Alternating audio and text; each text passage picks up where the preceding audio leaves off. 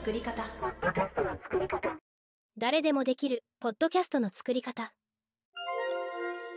シーズンにはポッドキャストを知らないまゆちゃんがラジオディレクターのでんすけと一緒に自分の番組を制作していきます。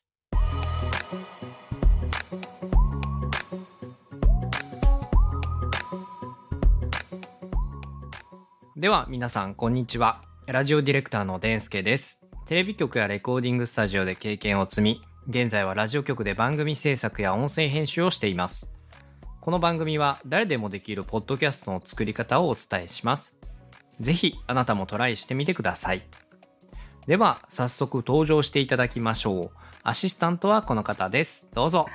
こんばんは。アシスタントのまゆです。よろしくお願いします。よろしくお願いします。じゃあ、コンセプトシートが出来上がりました。そしたらいよいよ今度収録して配信していくんですが、そのお話を収録していく中で、まずはその1話の番組をどんな風に収録したらいいのかなというところを今日お話しします。えー番組の構成ですね。はい。では、えっと番組の構成は分かりやすくオープニング本編エンディングと考えてもらうといいですね、えーいきなり本編をスタートしてしまうと初めて聞く番組の人が、えーすぐについていけなかったりとか、うんうん。えー番組を最後まで聞いてもらえなくなってしまいますので、まあ、最初の方はまずはこのオープニング本編エンディングという形を意識して収録の原稿や収録に挑んでみてください。で、はい。えーこのオープニング本編エンディングについては、まあ、本編に関しては分かりやすくお話の中心となる今日のお話の中身というところになります。はい。ではまずオープニングについて説明しますね。うん。オープニングはですね、えー番組を初めて聞くリスナーに向けて番組のタイトルや自己紹介、うんうん。あとは今回話す内容であったり、それに対するもうオチとか回答までをもうオープニングで話してしまいましょはい。なんでかと言いますと、えーポッドキャストの番組は結構たくさんありますし、えーいろんな番組が配信されている中で、最初のこのオープニングでのつかみっていうのが結構大切になってきます。今はショート動画とかでももう2秒とかでリスナーの興味を引かないと他の番組に、えー移ってしまいますので一番初めのこのオープニングでどれだけおちょっと面白そうだなとかあこんな番組なんだなっていうところを、えー伝えてあげないと、えー番組の本編まで聞いてくれない形になりますので。最初はまず番組のタイトルと、えー自己紹介どんな人が喋ってるのか。で、えートークのテーマですね。今回のお話はこんなお話です。でさらにそれに対する回答ももうオープニングで伝えてください。例えば今日は、えー肩こりが、えーすっきりするストレッチをお伝えします実は、えー肩を大きく10回回すだけでできちゃうんですよというところまでもう説明してあげましょううんうんうん。気になる方はその後じゃあなんでそれがそうなるのかどうしてかっていうので本編を聞いてくれますのでいかに早くオープニングでここのつかみトークできるかというところがポイントになってきますので意識してみてください。はい。まゆちゃんここのオープニングで何かわからないこととか気になることとかありますか？うーん、オープニング、そうですね。えっと、台本をやっぱり作っておいた方がスムーズに話せるのかなと思って今考えてたんですけど、どうでしょうか？うんうん。そうです、そうです。えっと、オープニングとエンディングは特にですね、えー毎回固定のものを使う方が、聞いてる方も、あ、この番組はまた始まったなということで、耳馴染みがあると思います。本編は毎回トークテーマとか内容が変わってくるので、その都度作り変える必要があるんですけど、このオープニングとエンディングはぜひ、あの、原稿を作ってしまいましょう。はい。で毎回収録のたびにその原稿をある程度使いながら収録していくとよりスムーズに収録できると思いますわかりました。ありがとうございます。であとはオープニングはやはりつかみが大事なのであんまり長くならないようにちょっと注意してみてくださいうんうん。大体オープニングってどれぐらいの秒数を取ったらいいんでしょうか？さあ、まゆちゃん、ここはイメージ的にはどれぐらいだと思いますか？長くなると集中できなくなっちゃうのでう、ーん。うーん、もう1分も話したら多いのかなって思うんですけど。正解です。もうそれぐらいのイメージで持っといてください。はい。もう本当にタイトルと自己紹介っていうのはもうある程度固定でもいいですし極端な話番組説明の概要欄とかでも気になる方は見てくれますのでうんうんうん。まあいかにこの今回のお話はで今回こんなオチですよっていうところであこの話聞いてみたいなって思わせるかどうかっていうのが大きいポイントですね。なのでそこが例えば20秒30秒でも1分でも OK ですのでただこの1分ぐらいを超えてくるとなるともう本編でもいいかなというぐらいの長さになってきてしまうのでまあ1分ぐらいをめどに自己紹介番組タイトルコールあとは、えートークテーマオチ回答っていうのを考えてみてくださいありがとうございます。では、えーもう一つエンディングですね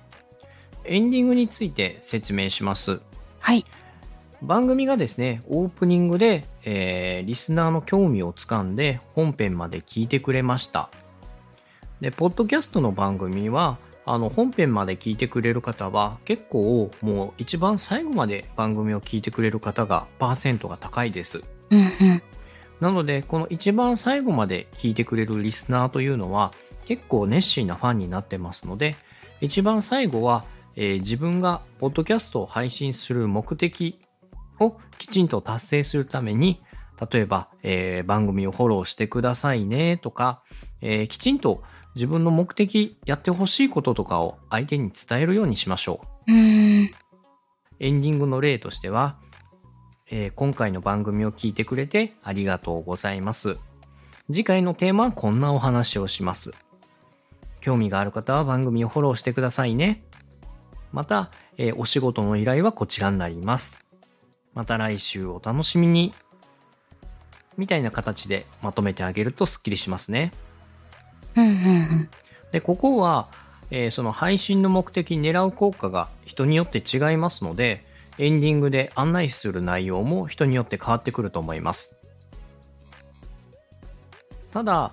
エンディングに入ったというところで、えー番組を聞いてくれてありがとう。あとは次回の振りとかも入れるといいですね。来週はこんなお話をしますとか、えーこんな困りごとありませんか？それを解決してあげますよ。とかいうので、ちょっと次回も、あ、気になるな、聞いてみたいなというので、えー誘い文句を入れてみると、エンディングで、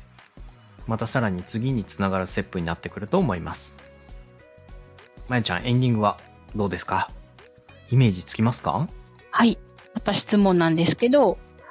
えっ、と、気になった方は、えっ、と、例えば、えっ、と、メッセージを送る場所とかっていうのも、ラジオというか、あったりもするんでしょうか？そうですね。えっと、スタンド FM 自体にも、えーコメント欄がありますし、えー各ポッドキャストですね、Spotify とか Apple Music とか、各、えーその配信サイトごとにコメント欄があります。なので、えーまゆちゃんが配信するにあたって、そういったリスナーのコメントとか、そういうのをどこでチェックしていくかというのも大事ですね。すべてのサイトを毎回チェックしますというのでもいいですし、逆にそういうメッセージとかリクエストとかの宛先を一つにまとめてあげるのも、えーリスナーにとっては分かりやすいかもしれません。で、そういう場合におすすめなのが、えー SNS。例えば今ですと X の Twitter とか、えー Instagram とか、うんうん。あのあたりにまとめてあげると、例えば、えー番組用の、えー X を立ち上げたので、えー何かメッセージや気になる方とかは、DM やコメント欄で直接送ってください。というので、問い合わせ先を案内してもらってもいいですね。うんうん。で、同じように番組を配信した時に、その X や Twitter でまた告知していってという流れができると、リスナーがそこにどんどんファンが増えて、新しい情報もキャッチできて、よりコミュニケーションができるような形になってくると思います。うんうん。今はそのポッドキャストが YouTube でも配信できるようになったので、その YouTube のコメント欄とかでも、はい、あのリアクションできると思うので、まゆちゃんがそこをどこにしたいか、よく使うのは、よくチェックできるのはどこかというので決めてもらったらいいと思います。うんうん。なので、このオープニングとエンディングを原稿を作ってあげて、ぜひ、えーリスナーの興味関心を引きながら、えー次のところへ誘導してあげてください。ありがとうございます。はい。では、えー最後に、えー本編のちょっとポイントだけ3つほどこれもお伝えしますね。よろしくお願いします。えー本編トークの中身を話すとき、まあお話の内容によって、えーおそらく収録時間は前後するかと思います。5分の番組をやろうと思っても、6分の時があったり、7分の時があったり、4分の時があってもいいと思います。ただ、えーやっぱり本編思うがままにずっと喋ってるのではなくて、ある程度その収録時間を意識して、えー収録に挑んでください。うんえー5分の番組をなるべく5分以内で話そうという意識を持つだけで言葉がギュッとまとまってきます。5分の番組を何も考えずに30分収録してしまうと、それはある意味ダラダラ長く喋ってしまっているようなことになるかもしれません。うん。なので、ポイントの一つとしては、まずは、えー時計とかを置いて収録時間を意識しながらお話しするように心がけてください。はい。で、えー二つ目は、えー番組はリスナーがこのマイクの先にいると思って語りかけるようにお話ししてください。うんどうしても、えースマートフォンで例えば収録を配信しているとなると、一人で機械に向かって吹き込みをしているようなイメージになります。うんうん。そうなると、一人語りの説明口調になることが結構多いので、うん。きちんと目の前に自分がターゲットとする相手がいると思って、今このお話皆さんわかりますかね？こういうことありますよね？どう思いますか？みたいな感じで、実際に相手がいると思って語りかけることを常に意識してあげてください。はい。これを意識するだけで、聞いてる方もすごく自分に語りかけてくれるような気持ちになって、えー番組にどんどんどんどん入っていくようなことができますので、うんうん。ぜひここは意識してみてください。はい。三つ目はですね、えーリスナーにとって学びと共感があるように意識してみてください。学びと共感。学びと共感というのは、えー共感というのはさっきお伝えしたように語りかけること。を意識してもらったら共感が出てきます。で、特に、まあ、あるあるエピソードとかですね、皆さんこんな経験ありませんか？とか、やっぱりこういう時ってこんな気持ちになりますよね？っていうのが、えーリスナーの共感を呼びます。共感を得ることで、ああ、わかるわかるということで、どんどん親近感が湧いてきて、パーソナリティ、番組にファンになってくれますので、うん。ただ、えー共感だけでは中身が、えー薄い番組になってしまいますので、やっぱり番組を聞いた方にも何か一つだけでも、あ、そうだったんだとか、それは知らなかったなと思うようなことがあれば、うんうん。共感を得た上で学びができる番組っていうのは、どんどんどんどん次も聞きたいなとなってきますので、例えば原稿とか、えー今日はどんなお話をしようかというところを考えるときには、この、えーリスナーにとって学びの部分はどこかなリスナーにとって共感の部分はどこかなというので、えー原稿のイメージを作ってもらうといいと思いますね。うんうん。では、えー本編の原稿作りでお伝えするのは以上になります。さあ、番組全体はオープニング本編、エンディングという形で各項目の、えーポイントをお伝えしました。ありがとうございます。まやちゃん、実際に今のお話を聞いて、えーできそうですか？はい。あのーいくつか質問事項もあったんですけれども、答えていただいて、せっかくだったら、その、ファンの方とコミュニケーションが取れたらいいなと思ったので、あの、コメントをいただく場所っていうのを一つに集約するっていうのはいいなと思ったのと、あとは、あのー普段はインスタグラムはやってるんですけど、その番組用の何かこう、一つ箱っていうのがあると、やりとりがしやすいなと思ったので、うんうん一つはその X のツイッターっていうのをちょっとトライしてみようかなと思いました。おーいいですね。ぜひ頑張ってみてください。そこからまた新しい挑戦で、あの、X で番組の拡散とかできると思いますし、逆に、えー X の SNS をまた新しい挑戦でいろいろ頑張ってみるっていうのも面白いと思いますよ。ありがとうございます。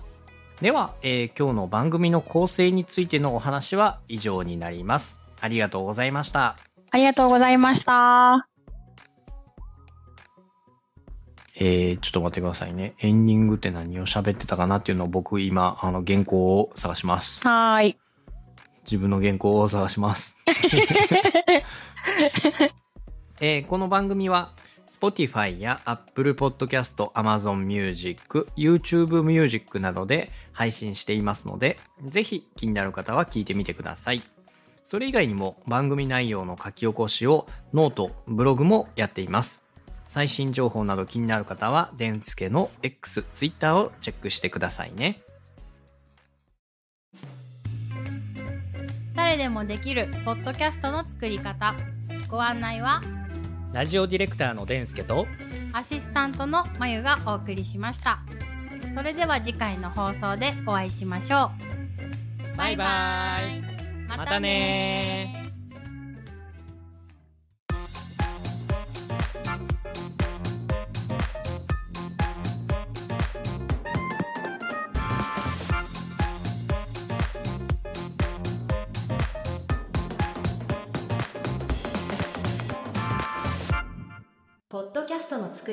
ドキャストの作り方。ポッドキャストの作り方。